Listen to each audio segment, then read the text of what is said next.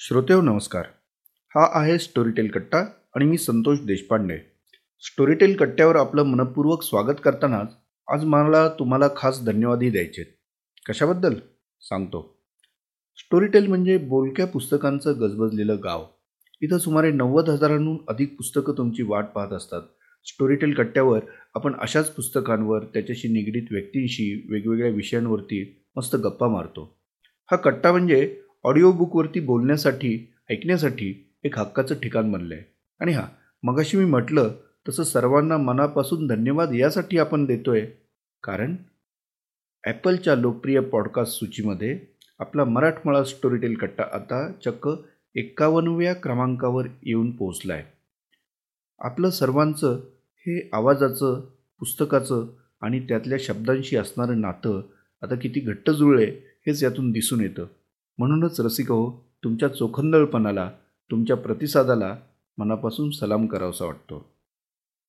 तर अशा स्टोरीटेल कट्ट्यावरील आपल्या आजच्या गप्पा खूप रंगणार आहेत.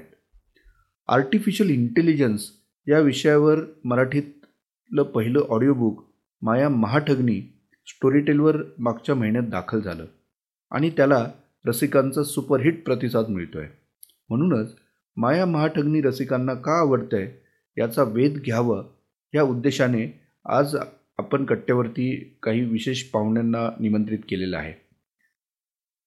या पुस्तकाचे लेखक संवेद गळेगावकर. हे पुस्तक ज्यांच्या आवाजातून आपल्यापुढं येतं त्या प्रसिद्ध अभिनेत्री लीना भागवत आणि आणखी एक वेगळी व्यक्ती ती म्हणजे प्रसाद फाटक. प्रिंट आणि ऑडिओ अशा दोन्ही प्रकारातील पुस्तकांवर विशेष प्रेम करणारा त्याच्यावरती वेळोवेळी आपलं मत मांडणारा एक तरुण वाचक म्हणजे प्रसाद. तर या तिन्ही पाहुण्यांचं मी आजच्या स्टोरीटेल कट्ट्यावर मनापासून स्वागत करतो. आजच्या संवादाची सुरुवात करूया आपण संवेदपासून. संवेद माया महाठगनी हे तुझं पहिलंच ऑडिओ बुक ते एका वेगळ्या विषयावरचं. ते इतकं गाजेल असं तुला वाटलं होतं? वाटलेलं होतं.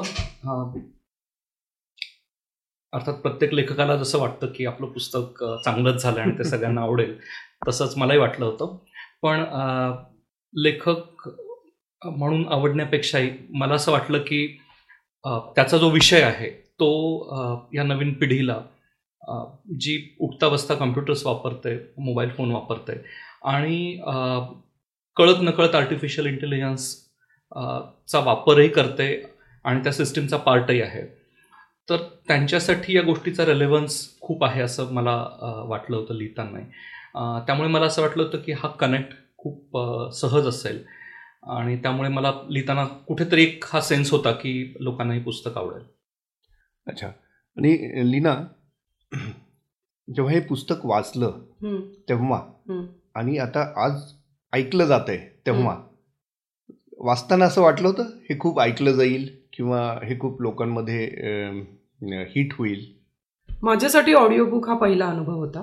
अच्छा. मी यापूर्वी कधीच असं ऑडिओ बुक वगैरे केलेलं नव्हतं. सो मला जेव्हा पहिल्यांदा विचारलं सईने की असं असं एक वाचन करायचं आहे तू वाचशील का?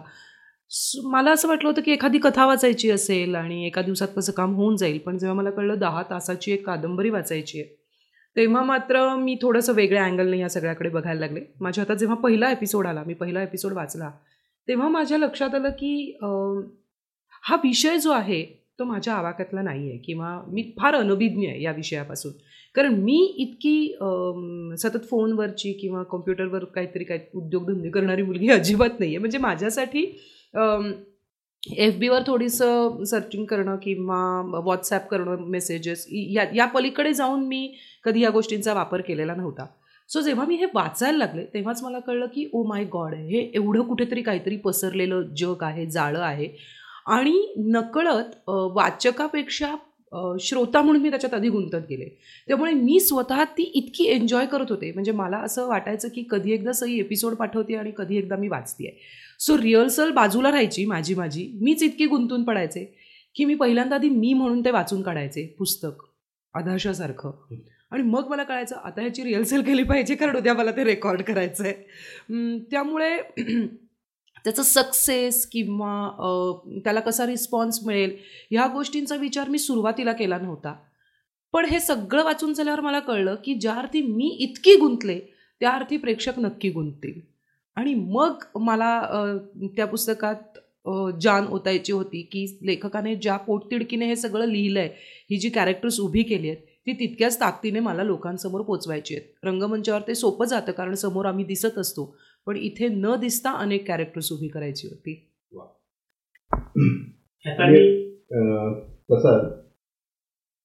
तू स्वतः आय टी मध्ये काम करतो.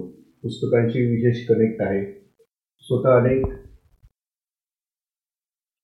तू स्वतः उत्तम लिहितो सुद्धा आणि वाचकांचा प्रतिनिधी म्हणून तू अनेक ठिकाणी तुझी मतं मांडतो. जेव्हा माया महाठगणी हे तू वाचलंस किंवा ऐकलंस स्टोरी टेलवरती तेव्हा तुझे इमिजिएट इम्प्रेशन्स काय होते? माया महाठगणी हे मला माझ्या एका मित्राने सजेस्ट केलं. खरं सांगायचं तर मला याच्याबद्दल आधी काही कल्पना नव्हती. म्हटलं आपण एक प्रकरण ऐकून बघू. आणि मला असं झालं की पहिल्या प्रकरणात मी त्याशी कनेक्ट झालो. कदा एक वाचक म्हणून म्हणजे रहस्य कथांचा एक फॅन म्हणता येईल. अशा ह्याच्यानी पण मी कनेक्ट झालो. आणि थोडी टेक्निकल बॅकग्राऊंड असल्यामुळे मला त्याच्यातले काही बारकावे थोडेफार माहिती होते. अगदी त्या त्याच्यात मी पूर्ण काही शिकलेलो असेनच असं नाही पण मला थोडीफार माहिती होती. आणि तेव्हा मला क्लिक काय झालं की अरे ही गो ह्या गोष्टीची खरं सांगायचं तर फार गरज होती. आणि बऱ्याच असं होतं की आपल्याला माहिती नसतं अरे ह्याची गरज आहे. पण एखादी गोष्ट येते तेव्हा लक्षात येतं की अरे हां ह्याची गरज आहे म्हणजे जशा मराठीत विज्ञान कथा आल्या. भरपूर विज्ञान कथा आल्या त्या त्या त्या काळानुसार आल्या पण आता हा काळ इतक्या वेगाने बदलतोय आणि. समूह त्याला काही म्हणजे आपण जेवढे त्या टेक्नॉलॉजीमध्ये गुरफटत जातो तेवढी त्याचे आपल्याला काही ड्रॉबॅक्स माहिती नसतात किंवा. प्रकरण म्हणजे काय काट्याचं नाईट होईल आपल्याला माहिती नसतं पण हे एकदम छोट्या याच्यामध्ये एकतर पहिली त्यांनी खूप ग्रिपिंग होती आर्टिफिशियल इंटेलिजन्सवर मराठीत असं काही मी कल्पना खरं सांगायचं केली नव्हती. आणि मी पहिल्या पहिले ऐकल्यावर मग कंप्लीट करायचंच ठरवलं. त्यामुळे मी मला शक्य तितक्या फटाफट ती संपवली. आणि एकूण प्लॉट म्हणूनही एक रहस्यकथा म्हणून आणि सगळ्यात महत्त्वाचं म्हणजे एक म्हणजे आपण सावध ऐका पुढल्या हाका असं म्हणतो. त्या टाईपचं ह्याच्यामध्ये एक म्हणजे असं मेसेज म्हणता येईल किंवा एक त्याच्याकडे लक्ष वेधण्याचा प्रयत्न केला आहे हे मला फार सगळ्यात जास्त मला अपील झालं. त्यामुळे त्या दोन्ही तिन्ही अँगलनी मला खूप खिळवून ठेवणारी वाटली. हे आवडलं मला खूप आता तुझ्यासमोर पुस्तकाचे लेखकही आहेत माया महाटगनीचे आणि ज्यांच्या आवाजातनं ती समोर आलेली आहे त्या अभिनेत्री लीना भागवतसुद्धा आहेत. तुला एक वाचक म्हणून किंवा एक श्रोता म्हणून ह्या दोघांना काय प्रश्न विचारावेसे वाटतात? मला मी पहिले लेखकांपासून सुरुवात करतो कारण मला ती थोडी क्रिएटिव्ह प्रोसेस आणि या गोष्टीची मला खूप मला फार कुतूहल असतं. संवेद हे ब्लॉग विश्वातले म्हणजे खूप आवर्जून ज्यांचा ब्लॉग वाचला गेला आहे असे लेखक आहेत. आणि ब्लॉग हे माध्यम जेव्हा आलं त्याचं खूप नाविन्य होतं आणि त्यात वेगळे वेगळे काही मांडणारे लक्षवेधी ब्लॉग हे वाचले जायचे. परंतु ऑडिओ बुक हे टोटली वेगळं माध्यम आहे. म्हणजे ब्लॉग हे किती नाही म्हटलं तरी आपल्याला मनाला येईल मनस्वी आपण लिहू शकतो. ऑडिओ बुक म्हणजे थोडं ह्याचा विचार करायचा प्रेक्षकांचा. पुन्हा कोणी ह्याच्या मागे जे क्रिएटिव्ह काय क्रिएटिव्ह डायरेक्टर किंवा प्रोड्युसर असतील अशा गोष्टींचाही. तर ह्या माध्यमांमधला फरक तुम्हाला काय म्हणजे जुळवून कसं घेतलं तुम्ही? हा मला एक बेसिक खूपच महत्त्वाचा प्रश्न आहे आणि खरं सांगायचं तर प्रचंड फरक आहे माध्यमामध्ये. जसं आत्ता तुम्ही म्हणाला तसं ब्लॉग लिहिणं हे पूर्णपणे स्वतःसाठी असतं आणि माझी शैली पर्सनली मला असं वाटतं की थोडीशी जास्त डिस्क्रिप्टिव्ह आहे.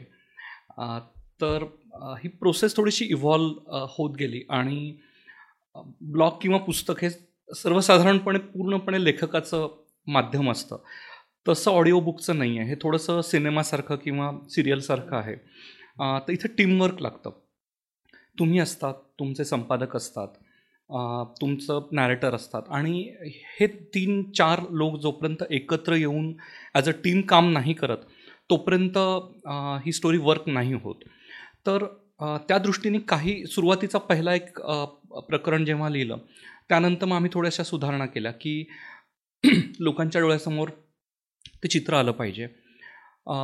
त्या अर्थाने मग काही स्थळकाळांची वर्णनं तिथे आली पाहिजेत. कारण मी नुसतंच लिहिलं की अमेरिकेत असं असं होतं.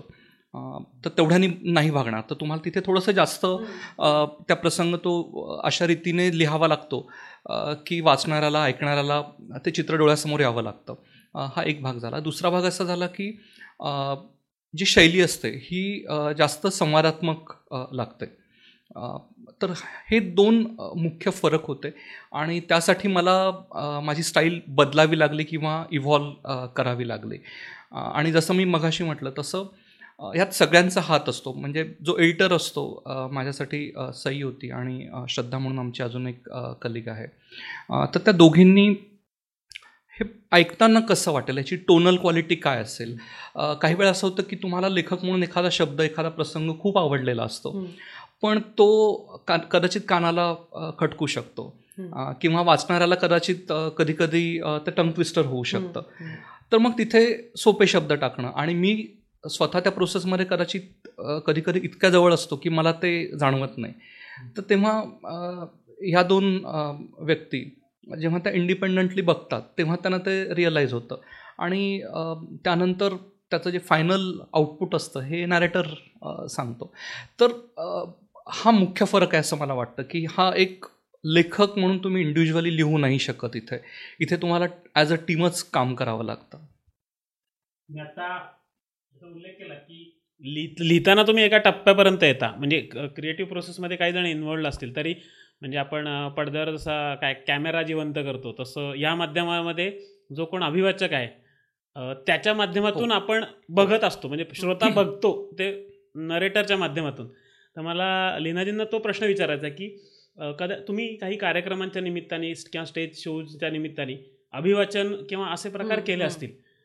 तर ते अभिवाचन आणि ह्याच्यासाठी ऑडिओ बुकसाठीचं अभिवाचन ह्याच्यामध्ये म्हणजे काय तुम्हाला चेंजेस करावे लागले? फरक खूप आहे. एकतर मुळात मी असं ना फार अभ्यासपूर्ण एखादं प्रोजेक्ट आणि आता मी त्याच्यावर खूप अभ्यास केला आणि त्याच्यासाठी मी उपाशी राहिले पोटातून खोल आवाज येण्यासाठी वगैरे अशी मुलगी नाही आहे मी येतं ते समोर असे स्पॉन्टेनियस करणारी मुलगी आहे. पण मी जेव्हा माया महाठगणी वाचायला लागले तेव्हा मला कळलं की खूप म्हणजे ह्याच्यात खूप वेगळी वेगळी कॅरेक्टर्स आहेत. आता ती कॅरेक्टर्स लोकांसमोर उभी करत असताना एकावेळी जेव्हा दोन दोन तीन तीन कॅरेक्टर्स येतात आणि ती संवाद साधत असतात प्रेक्षकांबरोबर तेव्हा मी पूर्ण ठरवलं होतं की मला मिमिक्री नाही करायची आहे. मला वेगवेगळे आवाज काढून लोकांना गुंतवून नाही ठेवायचं आहे मुळात लीना भागवत चा आवाज आहे किंवा लीना भागवत हे वाचते हे मला कुठेच नको होतं. मला माझं अस्तित्वच तिथे ठेवायचं नव्हतं. मला ती कॅरेक्टर्सच लोकांच्या समोर दिसणं किंवा त्यांच्यासमोर उभी करणं आणि तीच बोलतात असं लोकांना जाणवू देणं हे माझा माझ्यासाठी पहिलं आव्हान होतं. तर मग मी म्हटलं की नाही मग आता मला जर मिमिक्री करायची नसेल तर मला काय करता येईल? तर ह्यातला जो मुख्य आधारस्तंभ आहे गायत्री माया महाठगणीचा ती गायत्री मी पूर्णपणे लीना भागवत जसं वाचेल तशी वाचली. मग त्या अनुषंगाने बाकीची कॅरेक्टर्स करत गेले. हां मात्र एक कॅरेक्टर आहे त्यातलं जे मला खूप आवडलेलं आहे आणि ते म्हणजे इंद्रनील. थोडंफार माझं असं झालं की वाचत असताना मी ना- इतकी वर्ष नाटक अंगात मुरल्यामुळे असेल मी कास्टिंग करत होते. त्याचं त्याचं. आणि इंद्रनील वाचताना मला का कुणास ठाऊक विनय आपट्यांची एवढी आठवण येत होती एवढी आठवण येत होती. आणि मी म्हटलं की जर उद्या हे नाटक झालं किंवा ह्याची फिल्म झाली किंवा उद्या विनय सरांना हे पुस्तक त्यांच्या हातात मिळालं तर ते कसे वाचतील? असं करून मी थोडीशी एक लकप विनय सरांची उचलण्याचा मात्र प्रयत्न केला आणि मला खूप आठवण आली त्यांची त्या क्षणाला. पण बाकीचे कॅरेक्टर्स मी मात्र अगदी शंभर टक्के ठरवून मिमिक्री न करता ती वाचायचा प्रयत्न केला. आणि मुळात मला फार बदल करावे लागले नाही याच्यासाठी कारण ह्यातलं प्रत्येक कॅरेक्टर ना स्वतःची भाषा बोलतं. अदरवाईज असा धोका असतो की प्रत्येक कॅरेक्टर लेखकाची भाषा बोलतं. आणि मग ती थोड्या वेळाने मोनोटोनस होतात. इथे सिद्ध सिद्ध जो अडकलाय एका प्रकरणात तो त्याची त्याची भाषा बोलतो. ते त्याच्या त्याच्या वृत्तीतून आलेली वाक्य असतात. ह्यातला हरी जो आहे तो त्याच्या त्याच्या मनमौजी वृत्तीचा असतो पण तरीही तो कुठेतरी मित्रामुळे केअरिंग असतो. ह्यातली आशा जी आहे ती खूप ठाम आहे. तिची बुद्धिमत्ता ती ती तिची चलाखी तिच्या वृत्तीतून आलेली आहे. त्यामुळे ना मला ती वाचताना सोपी गेली. मला वेगळं त्याच्यात काही करावं लागलं नाही. म्हणजे माझ्यासमोर एक उत्तम वाढून आणलेलं ताट होतं. मला एवढंच करायचं होतं की ते खाताना अंगावर सांडू नको. नीट व्यवस्थित वाढलं ते व्यवस्थित जेव. एवढं होतं. आणि ऑफकोर्स जसं संवेदनी सांगितलं तसं टीमवर्क आहे. समोर सई बसलेली असायची. पहिले काही एपिसोड संवेद आला होता. आणि त्या सगळ्यांचं जे समोरून होतं ना की क्या बात आहे मस्त मस्त छान चाललंय छान चाललंय. म्हणजे मला एक गंमत आठवते आहे की आमचे जे रेकॉर्डिस्ट होते ते मराठी नव्हते. ते अमराठी होते. त्यामुळे ते आपले बसून त्यांचं असं व्हायचं की हां ही काहीतरी वाचते आणि आपण काहीतरी ऐकतोय. आणि एकदा असं झालं की एक त्याच्यात खरं तर खूप साधा शब्द आहे तो रामानुजन डेरेक फोरम. आणि काही कारण नसताना मी अडकले. आणि मी इतकी अडकले. एक टेक झाला दुसरा टेक झाला मला काहीच कळेना. तर त्याने मला सांगितलं मॅडम आप कॉफी पिलो. म्हटलं ओके ओके मग मी ब्रेक घेतला मी कॉफी बिफी प्याले. त्याच्यानंतर दुसऱ्या का तिसऱ्या दिवशी मी वाचत असताना एक ओळ वाचली की सिद्ध काहीतरी शॉर्ट शर्ट आणि blah blah blah blah blah तर त्याने थांबवलं. मॅडम ओ शॉर्ट्स और शर्ट होगा. ओ शॉर्ट शर्ट नाही होता है मी म्हटलं क्या बात आहे म्हणजे अमराठी माणूस रेकॉर्डिंगचं मशीन सोडून जर खूप छान आपल्याला ऐकतोय तर हे किती. हा. म्हणजे ती वाचनातच मला मिळत गेली. आणि त्यामुळे ते सगळं सोपं झालं आणि मजा आली करताना. आणि तुमच्या बेसिकली म्हणजे ऐकताना असं जाणवलं की तसं म्हणलं तर तुम्ही पुरुष पात्रांचे संवादही त्याच्यामध्ये वाचन केलेलं आहे. पण हो. मला असं जाणवलं की तुम्ही उगीच आवाज पुरशी आवाज, आवाज. पुरशी. काढण्याचा प्रयत्न दिसला नाही. आवाजाचा टोनमध्ये नक्की बदल आहे. पण उगीच कोणतरी पुरुष बोलतोय असं वाटण्याचा तो आवर्जून अतिप्रयत्न मला वाटला नाही. हे मला प्लस पॉईंट वाटला याचा. म्हणजे डेफिनेटली याचं क्रेडिट आम्ही शेअर करून घेतो दोघं. कारण खरंच असं झालं संवेद की ना वाचताना ना ती वृत्ती आली स्टीव्हची. यु नो ती सुकृतची वृत्ती आली तिथे. त्यामुळे आणि ती शब्दातून आल्यामुळे ना ते शब्द तसेच्या तसे व्यवस्थित उच्चारले ना की ती बरोबर तो भाव पोचत होता. आणि ऑडिओ बुकमध्ये हे खूप महत्त्वाचं वाटलं मला करताना. की अभिवाचन करत असताना कुठेतरी तुम्हाला तुम्ही एक सेकंद ना अ, अ, अभिनय सुद्धा करता. जेव्हा मी अजिंठा वाचते किंवा जेव्हा मी इतर कुठल्या कथा वाचते तेव्हा मी ती इमोशन्स ते हावभाव हे खूप प्रकट दाखवत असते लोकांना. ते मला बघत असतात. पण इथे जेव्हा मी शेवटच्या भागात आशाची तळमळ दाखवते तेव्हा तुम्हाला कुठेच लीना भागवत किंवा आशा दिसत नाहीये. तुम्हाला ती फक्त ऐकू येते आणि ती ऐकू येणारी आशा मे बी तुमच्यासाठी ऐकताना लाल पिवळी झाली असेल. मे बी संवाद ऐकताना ती थकून बसली असेल. मे बी दुसरं कोणी तर ऐकतं. प्रत्येकजण ड्रॉ करतो ती आशा. हो. की त्याच्या त्याच्यासाठी ती आशा कशी असेल? आणि ती तेवढ्या आवाजांमध्ये मला लोकांपर्यंत द्यायची होती. मला कुठेतरी त्याच्यावर अशी छाप नव्हती मारायची. मला फक्त ही बघा लेखकाला ही द्यायची आहे. सो मी फक्त इथनं एक पार्सल उचललं होतं आणि मला इथे फक्त ते ठेवायचं होतं. ज्यांनी ऐकलं अर्थात त्यांना पूर्ण प्रोसेस लक्षात नाही येणार. आणि मला स्वतःला माझं स्वतःचं पहिलं ऑडिओ बुक जसं लिनाचं पहिलं ऑडिओ बुक. तसं माझंही ऑडिओ पहिलं ऑडिओ बुक होतं. त्यामुळे मला खूप उत्सुकता होती की ही प्रोसेस कशी होते. म्हणून मी आवर्जून दोन तीन वेळा रेकॉर्डिंगला तिथे गेलो होतो. तर मला लीनाला कॉम्प्लिमेंट्स अशासाठी द्यावे वाटतात की कुणी असो किंवा नसो समोर तिथे जर आम्ही लीनाचं रेकॉर्डिंग केलं असतं पूर्णपणे व्हिडिओ रेकॉर्डिंग जर केलं असतं तर ते एक पूर्ण दहा तासाचं नाटक म्हणून आपण ते सहजासहजी लोकांना देऊ शकलो असतो. पूर्ण वेळ लीना उभं राहून पूर्णपणे त्या पात्राच्या स्किनखाली जाऊन त्वचेखाली जाऊन तिने ते वाचन केलं होतं. आणि मगाशी मी जसं म्हटलं की त्यासाठी ते टीमवर्क आवश्यक असतं. म्हणजे याची अगदी एक सिंपल झलक जर ऐकायची असेल तर दहाव्या भागामध्ये जिथे बऱ्याचशा गोष्टींचा उलगडा होतो मी. सगळंच सांगणार नाही. पण तिथे ज्या भावना आहेत त्या अशा अ, खूप एका उंचीवर जातात.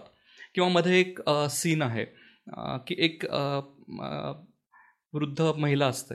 जी ह्या आर्टिफिशियल इंटेलिजन्सच्या एका प्रयोगाची दुर्दैवाने शिकार होते.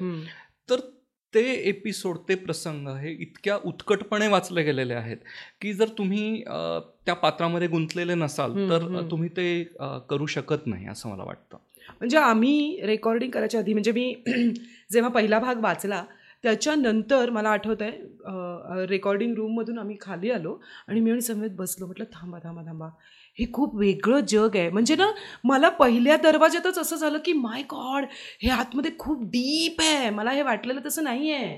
मी बेसावत उडी मारली पण मला आता कळतंय की मी आणखीन खोल चालली आहे आणखीन खोल चालली आहे.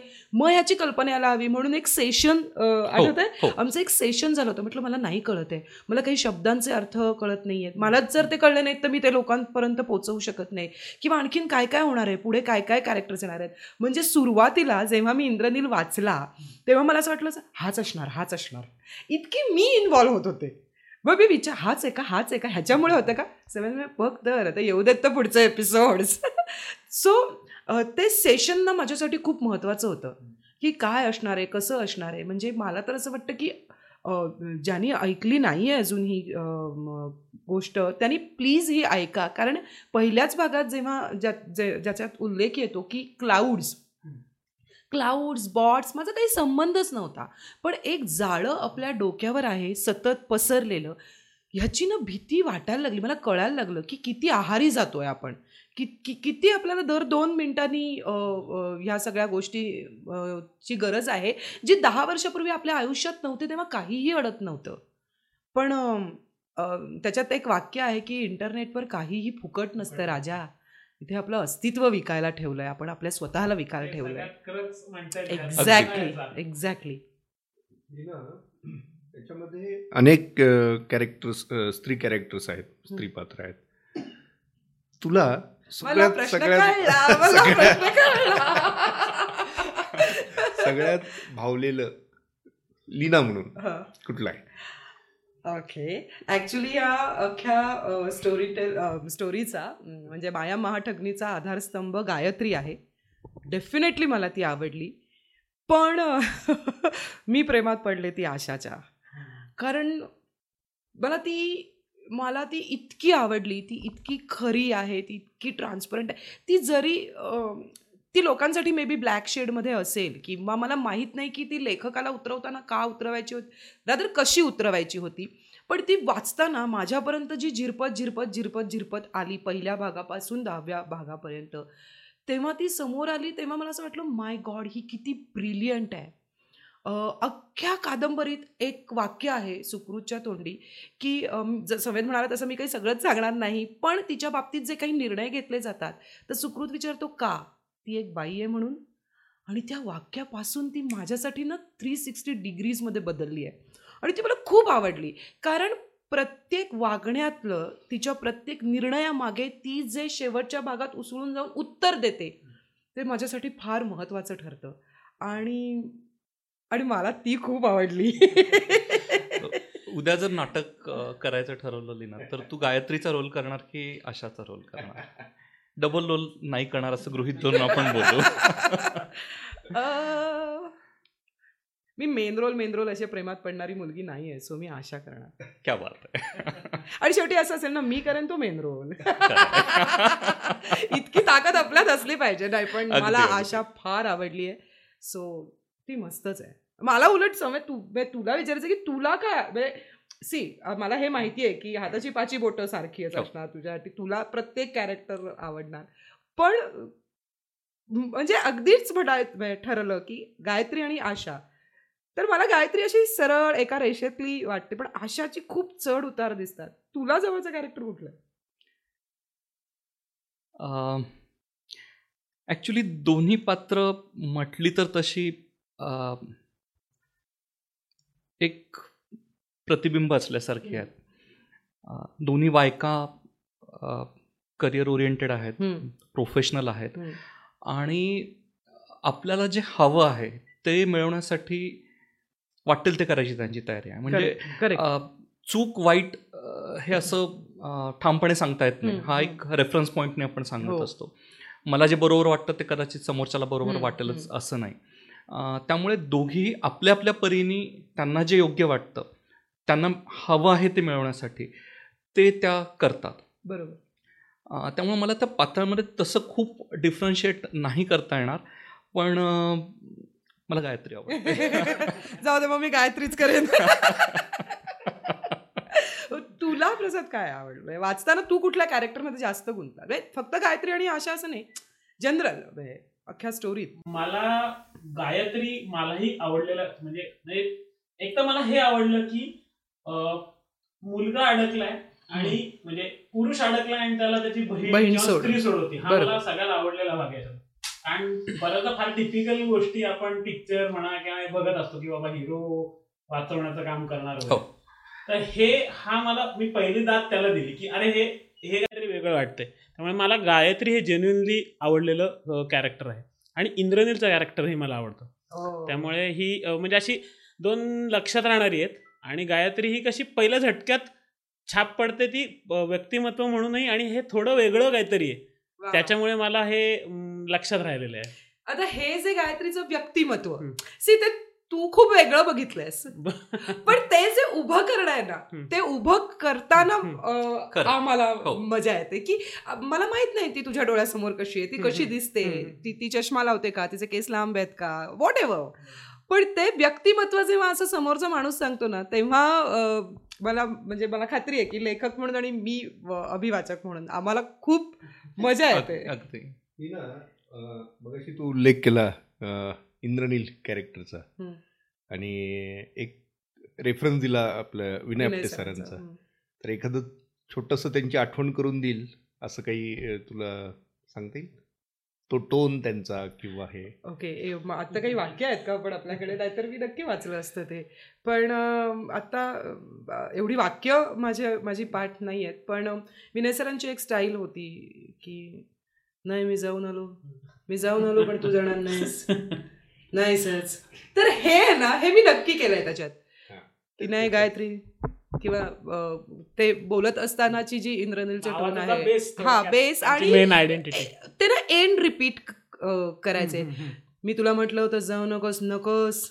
हे जी स्टाईल होती ना ती इंद्रनील मध्ये मी थोडी थोडी आळायचा प्रयत्न केला. आता तुमच्या बोलण्यामध्ये जस्ट एक उल्लेख येऊन गेला पण मला तो मुद्दा महत्त्वाचा वाटतो की तुम्हाला पहिल्यात का- पहिल्या प्रकरणामध्ये एक अभिनेत्री म्हणून किंवा एक वाचन करणारी म्हणून मला त्यातल्या संकल्पना माहिती असणं जास्त आवश्यक आहे. हो. हे तुम्हाला वाटलं. तर हा मला यांना सगळ्यांना प्रश्न विचारायचा आहे की आर्टिफिशियल इंटेलिजन्स नावाची अशी काहीतरी एक अशी एक मोठी काहीतरी जग व्यापणारी वस्तू आहे. पण ती प्रत्यक्ष फार सामान्य माणसाला माहिती नसते. तर हा एक धोका नाही वाटला का? की ठीक आहे मी आजच्या काळाची गोष्ट. लिहितोय पण क्लाउड आर्ट आर्टिफिशियल इंटेलिजन्स म्हणजे नक्की काय हे माहिती नसतं. ही ही गोष्ट वेगळी की ती माहीत नसेल तरी ती खिळवून ठेवते. पण पहिल्याला जर असा धक्का बसलाय की अरे लोक विचार करतील की हे काय प्रकार आहे किंवा असे थोडी भीतीशी भीती नव्हती मनामध्ये? की ह्या वेगळ्या संकल्पना आहेत पूर्ण? नाही भीती नव्हती. त्याचं कारण सांगतो मी की आज आपण अगदी रस्त्यावर रँडमली जाऊन जरी लोकांना विचारलं की ॲटम बॉम्ब काय असतो रे भाऊ? तर लोक सांगतील. पण त्याच्या आत काय केमिकल प्रोसेसिंग होतं हे लोकांना माहीत नसतं. पण लोकांना ॲटम बॉम्ब काय आहे हे माहिती असतं. तसं आर्टिफिशियल इंटेलिजन्स म्हणजे काय हे जरी माहिती नसलं आणि त्यामुळे कदाचित हे जास्त महत्त्वाचं होतं महत्त्वाचं होतं त्यांच्यासाठी की मी जो फोन वापरतो कळत नकळत त्या फोनमधून काय काय माहिती माझी जमा होते. किंवा मी अगदी सहजपणे पटकन काहीतरी गुगलवर टाकतो. मी माझे उठता बसता दहा वेळा चेक इन करतो फेसबुकवर तर हे का बरं करतो. मला फेसबुक फुकट का देईल कोणी? तर हे लोकांना माहिती नसतं आणि रादर हे माहीत होणं जास्त गरजेचं आहे. म्हणून ही गोष्ट लिहिणं हे माझ्यासाठी सगळ्यात जास्त महत्त्वाचं होतं. या गोष्टीमध्ये एक ट्रायंगल आहे. लीना तुला कदाचित आठवत असेल आपण अगदी पहिल्या भेटीमध्ये हो. बोललो होतो की एक आहे कुटुंब. हे खूप आवश्यक आहे. आपल्याला एक टेक्नो थ्रिलर लिहायची नव्हती. ती लिहिणं फार सोपं असतं पण त्याला जर एक बेस नसला की त्या कॅरेक्टर्सचं बॅकग्राऊंड काय आहे ते माणसं म्हणून कशी वागतात तर ती गोष्ट खूप सामान्य होऊन जाते म्हणजे नॉर्मल कुठलंही थ्रिलर जसं होतं तशी ती. होऊ शकली. असते त्यामुळे एक आहे त्यामधला कौटुंबिक अँगल दुसरा आहे कॉर्पोरेट अँगल की हो. लोकांना माहिती नसतं की कंपन्यांमध्ये काय सुरू आहे. जनरल मला बऱ्याच जणांनी सांगितलं की अरे खाजगी कंपन्यांमध्ये हे सगळं होऊ शकतं. हे. आम्हाला कधीच वाटलं नव्हतं. हे आम्हाला जनरली सरकारी कंपन्यांमध्ये काही प्रकार चालतात असं माहिती होतं. पण खाजगी कंपन्यांमध्ये होईलच असं माहिती नव्हतं. सो तो दुसरा कोन होता त्या त्रिकोणाचा? आणि तिसरा कोन जो होता ह्या दोन्हींना सांधणारा तो म्हणजे आर्टिफिशियल इंटेलिजन्स की एक कंपनी आहे जी आर्टिफिशियल इंटेलिजन्सवर आधारित बॉट्स तयार करते. आणि एक कुटुंब आहे त्यातला एक मुलगा ते वापरतो आणि तो कुठे जातो शेवटी. तर त्यासाठी त्यामुळे मला तो अँगल आणणं खूप महत्त्वाचं होतं. संवेद यालाच धरून प्रश्न विचारावा असं वाटतो. तसा तो खूप बेसिक आहे पण मला वाटतं फार महत्त्वाचं आहे कारण अनेकांना त्याबद्दल कुतूहल आहे. ह्या सिरीजचं नाव किंवा ह्या पुस्तकाचं नाव माया महाठगणी असं जे ठेवलेलं आहे. त्याच्यामागे काय कारण आहे? काय विचार आहे? अम, माया महाठगणी हा मुळात कबीरांचा दोहा आहे. अम, तो कुमारांनी गायलेला आहे आणि नंतर इतरही बऱ्याच. गायकांनी तो गायलेला आहे. अम, तर माया ही जी संकल्पना आहे ही हिंदू धर्मातली खूप जुनी संकल्पना आहे की अगदी इंग्लिशमध्ये शब्दशः भाषांतर करायचं झालं तर इल्युजन जादू. आणि आपण इंटरनेटला बऱ्याच वेळा महाजाल असाही एक मराठीमध्ये प्रतिशब्द आहे. तर हे महाजाल म्हणजे काय? तर ही एक प्रकारची मायावी नगरी आहे. पहिल्या एपिसोडमध्ये तसा उल्लेख आलेला आहे. तिथून त्या कादंबरीचा आपण बेस सुरू करतो. की मयासुरानं जी नगरी उभी केली. ती मयसभा. आणि ती मयसभा कशी होती? तर जिथे पाणी वाटायचं तिथे जमीन असायची. आणि जिथे जमीन समजून दुर्योधन चालत गेला तिथे तो घसरून पडला कारण ते पाणी होतं. तर आपण अगदी सहजपणे काही व्यवहार करतो. आणि आपल्याला असं वाटत नाही की इथे काही धोका असेल. पण पडद्याच्या पलीकडे काय सुरू आहे हे आपल्याला माहीत नाही. आहे तर हे एक मायाजाल आहे. हा एक भाग होता. दुसरा भाग असा होता की जे अस्तित्वात नाही आहे ते तुम्हाला दाखवण्याची शक्ती या संकल्पनेमध्ये आहे. की आर्टि म्हणजे अगदी आर्टिफिशियल इंटेलिजन्सचा एक उच्च प्रतीचं टोक जर आपण गाठायचं ठरवलं तर आपण सर्वसाधारणपणे असं म्हणतो की माझ्यासमोर आलेल्या माणसाला मी त्याचा चेहरा बघून रेकग्नाईज करून विविध ठिकाणून त्याची माहिती जमा करून मी त्याला सगळं सांगू शकतो की तुला काय आवडतं. किंवा मी त्याला भेटायला जायच्या आधी मी त्याच्या आवडीच्या रंगाचे कपडे घालू शकतो. त्याला त्याच्या आवडीच्या हॉटेलमध्ये नेऊ शकतो. सो एखाद्याला त्या पद्धतीने भासवणं की मला तू खूप आवडतोस किंवा आपण खूप चांगले मित्र आहोत हे खूप सोपं आहे तिथे. जेव्हा की ते प्रत्यक्षात असेलच असं नाही.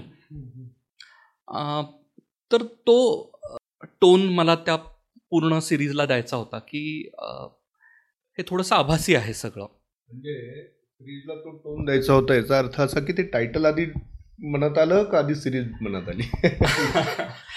सिरीज थोडीशी कल्पना जेव्हा डोक्यात आली अगदी म्हणजे आपण जसं म्हणतो की बीज असतं कथेचं किंवा कादंबरीचं. सर्वसाधारणपणे त्या स्टेजला असताना मला ते टायटल सुचलं. जनरली माझी ती प्रोसेस आहे की मला जोपर्यंत शीर्षक सुचत नाही मी फारसं पुढे जाऊ शकत नाही. माझ्यासाठी तो एक अँकरसारखा असतो की त्या शीर्षकाला धरून पुढे न्यायची गोष्ट. त्यामुळे जोपर्यंत शीर्षक सुचत नाही ती गोष्ट पुढे सरकणं माझ्यासाठी थोडंसं अवघड असतं. तो ते अ, बीज स्वरूपात असताना मला ते नाव सुचलं आणि त्याची मला मदत झाली पुढे गोष्ट पुढे नेण्यासाठी. प्रसाद तुला एक प्रश्न असा विचारायचा आहे. हे तू पूर्ण सिरीज ऐकलीस. आणि तुझे रेटिंग्ज आहेत तू सांगितलेले आहेस तुला म्हणजे कथासूत्र म्हणून जास्त स्ट्रॉंग वाटते ही कलाकृती का पात्र म्हणून? तसं सांगणं अवघड आहे कारण ते फार म्हणजे एकमेकात हात हात गुंप म्हणजे शक्य नाही म्हणजे ते वेगळं काढणं माझ्यासाठी तरी शक्य नाही. कदाचित प्रत्येकाचं इंटरप्रिटेशन वेगळं असेल पण माझ्यासाठी दोन्ही गोष्टी तितक्याच महत्त्वाच्या आहेत. कारण मेन जो सूत्र आहे ते पुढे न्यायला कथानकही फसता कामा नये आणि पात्रही कमी पडता कामा नये. त्यामुळे माझं म्हणजे एक ऐकणारा म्हणून म्हणजे तो श्रोत्याचा फॅन होण्यामध्ये एक हे असतं. त्या दोन्हीची गरज असते. तर तुम्हाला हा प्रश्न थोडासा मी म्हणजे माझं बोलणं कंटिन्यू करून विचारतो. काय अशी फॅन मोमेंट किंवा असं काही एक चांगली किंवा तुम्हाला कल्पना न म्हणजे अपेक्षा नव्हती अशी प्रतिक्रिया येईल. अशी कुठली आली का? एक तुमची आली. अं, एक दोन तीन प्रतिक्रिया मला खूप खूप इंटरेस्टिंग वाटल्या. एक प्रतिक्रिया अशी होती की मी सुरू केलं आणि मी एक सलग रात्रभर बसून ऐकलं आणि माझे सात आठ भाग झाले आणि अगदीच एक दोन भाग होते. मग मी दुसऱ्या दिवशी ऑफिसला सुट्टी मारली. सलग दोन भाग ऐकले आणि मग ऑफिसला गेले. अशी अशी एक प्रतिक्रिया होती. हो. बऱ्याच लोकांचं असं झालं की ऑडिओ बुक हा पहिला पहिला अनुभव होता हा की हे पहिलंच ऑडिओ बुक होतं. आणि काही लोकांसाठी मराठीतलं पहिलं पुस्तक होतं. बर. कदाचित इंग्लिश मिडियममध्ये शिकलेले हं, हं. लोक असतील. तर मला ती थोडीशी भीती होती की तुम्हाला शब्द समजतील का? कारण त्यामध्ये काही अमराठी भाषिक देखील होते. तर मला खूप बरं वाटलं जेव्हा त्यांनी सांगितलं की हो आम्हाला हे शब्द कळाले आम्हाला ही ओव्हरऑल स्टोरी लाईन कळाली. आणि असं नाही झालं की लोकांनी सरसकट अरे वा अगदी सगळं छान आहे असं नाही झालं. त्यातले ज्या गोष्टी अजून चांगल्या होऊ शकल्या असत्या लोकांनी त्याही सांगितल्या. काय आवडलं तेही सांगितलं. आणि काय अपेक्षा आहेत तेही सांगितलं. म्हणजे काय त्यात एक फार इंटरेस्टिंग अँगल आहे. जसं मी मगाशी म्हटलं की आपण एक ट्रायंगलबद्दल बोलतो. एक कौटुंबिक बाजू आहे एक टेक्निकल बाजू आहे आणि एक कॉर्पोरेट बाजू आहे. जे माझे मित्र किंवा जे ऐकणारे होते आणि जे कॉर्पोरेट क्षेत्राशी संबंधित होते त्यांना तो अँगल खूप आवडला. आणि त्यांनी मला ही जवळजवळ स सलग आलेली प्रतिक्रिया आहे मला बऱ्याच लोकांकडून की ना तो पेस जेव्हा गायत्रीच्या घरातलं काहीतरी सुरू होतं ना तेव्हा तो पेस कमी होतो. असं मला बऱ्याच जणांनी सांगितलं. हे सगळे कॉर्पोरेट क्षेत्राशी संबंधित लोक होते. आणि ज्यांचा कॉर्पोरेट क्षेत्राशी संबंध नाही आहे त्या लोकांनी सांगितलं की आम्हाला त्यातले जे कौटुंबिक धागेदोरे आहेत किंवा न्यूक्लिअर फॅमिलीमध्ये वडील एकीकडं जंगलामध्ये आहेत आदिवासींबरोबर काम करतात आहेत भाऊ अमेरिकेमध्ये काहीतरी रिसर्च करतोय गायत्री अ, अ, बंगलोरमध्ये राहते. तर आम्हाला तो अँगल खूप आवडला की त्यांनी तरीही कसं एकमेकांना धरून ठेवलेलं आहे. आणि सिद्धार्थमध्ये आणि त्याच्या वडिलांमध्ये संबंध तितकेसे चांगले नाही आहेत. आणि ही खूप कॉमन गोष्ट आहे. म्हणजे. कशाहीवरून या पद्धतीचे गैरसमज होऊ शकतात किंवा नाते ताणले जाऊ शकतात? तर त्या लोकांनी सांगितलं की आम्हाला तो भाग खूप आवडला. आम्हाला कॉर्पोरेटमधल्या काही गोष्टी नाही कळाल्या पण आम्हाला हा भाग खूप आवडला. तर मला असं वाटतं की तुम्ही ज्या बॅकग्राऊंडवरून येता त्यांनी फरक पडतो. आपण कुठल्या चष्मा लावून बघतो हे कसं सुद्धा त्याच्यावरून होत असेल हो. डिसाईड लीना एक प्रश्न असा आहे. आधीची लीना माया महाटकनी समोर येण्याची आणि आताची. ह्याच्यामध्ये तुला काय फरक वाटतं? मुळात आम्ही ना जेव्हा वाचन सुरू केलं तो डिसेंबरचा शेवटचा आठवडा होता.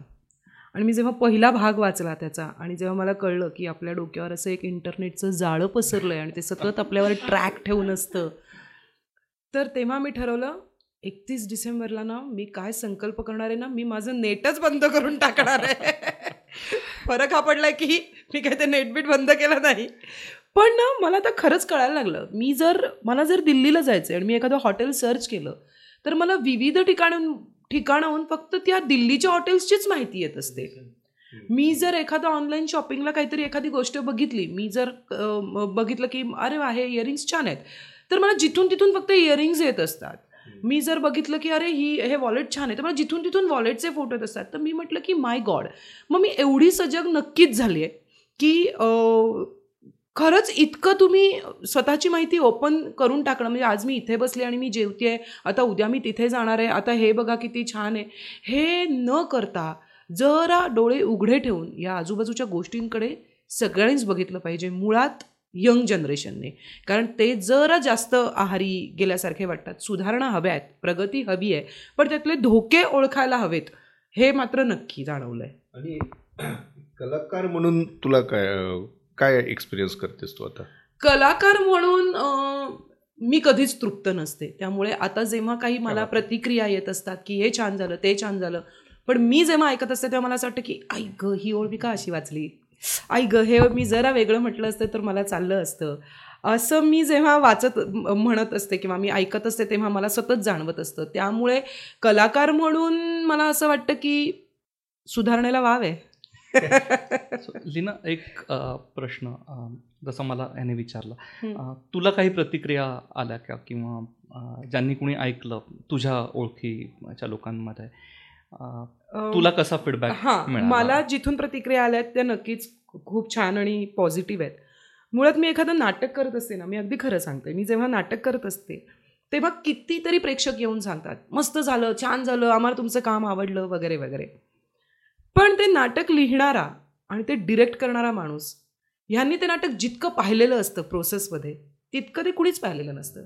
कारण समोरच्या माणसासाठी ते नाटक फक्त तीन तास किंवा अडीच तास एवढंच असतं. पण लेखकासाठी आणि दिग्दर्शकासाठी ती कलाकृती महिनोन महिन्याची असते. त्यामुळे मी वाट बघत असते की लेखक मला कधी येऊन सांगतोय किंवा दिग्दर्शक मला कधी येऊन सांगतोयस की ही ती भूमिका जी आज तू केलीस.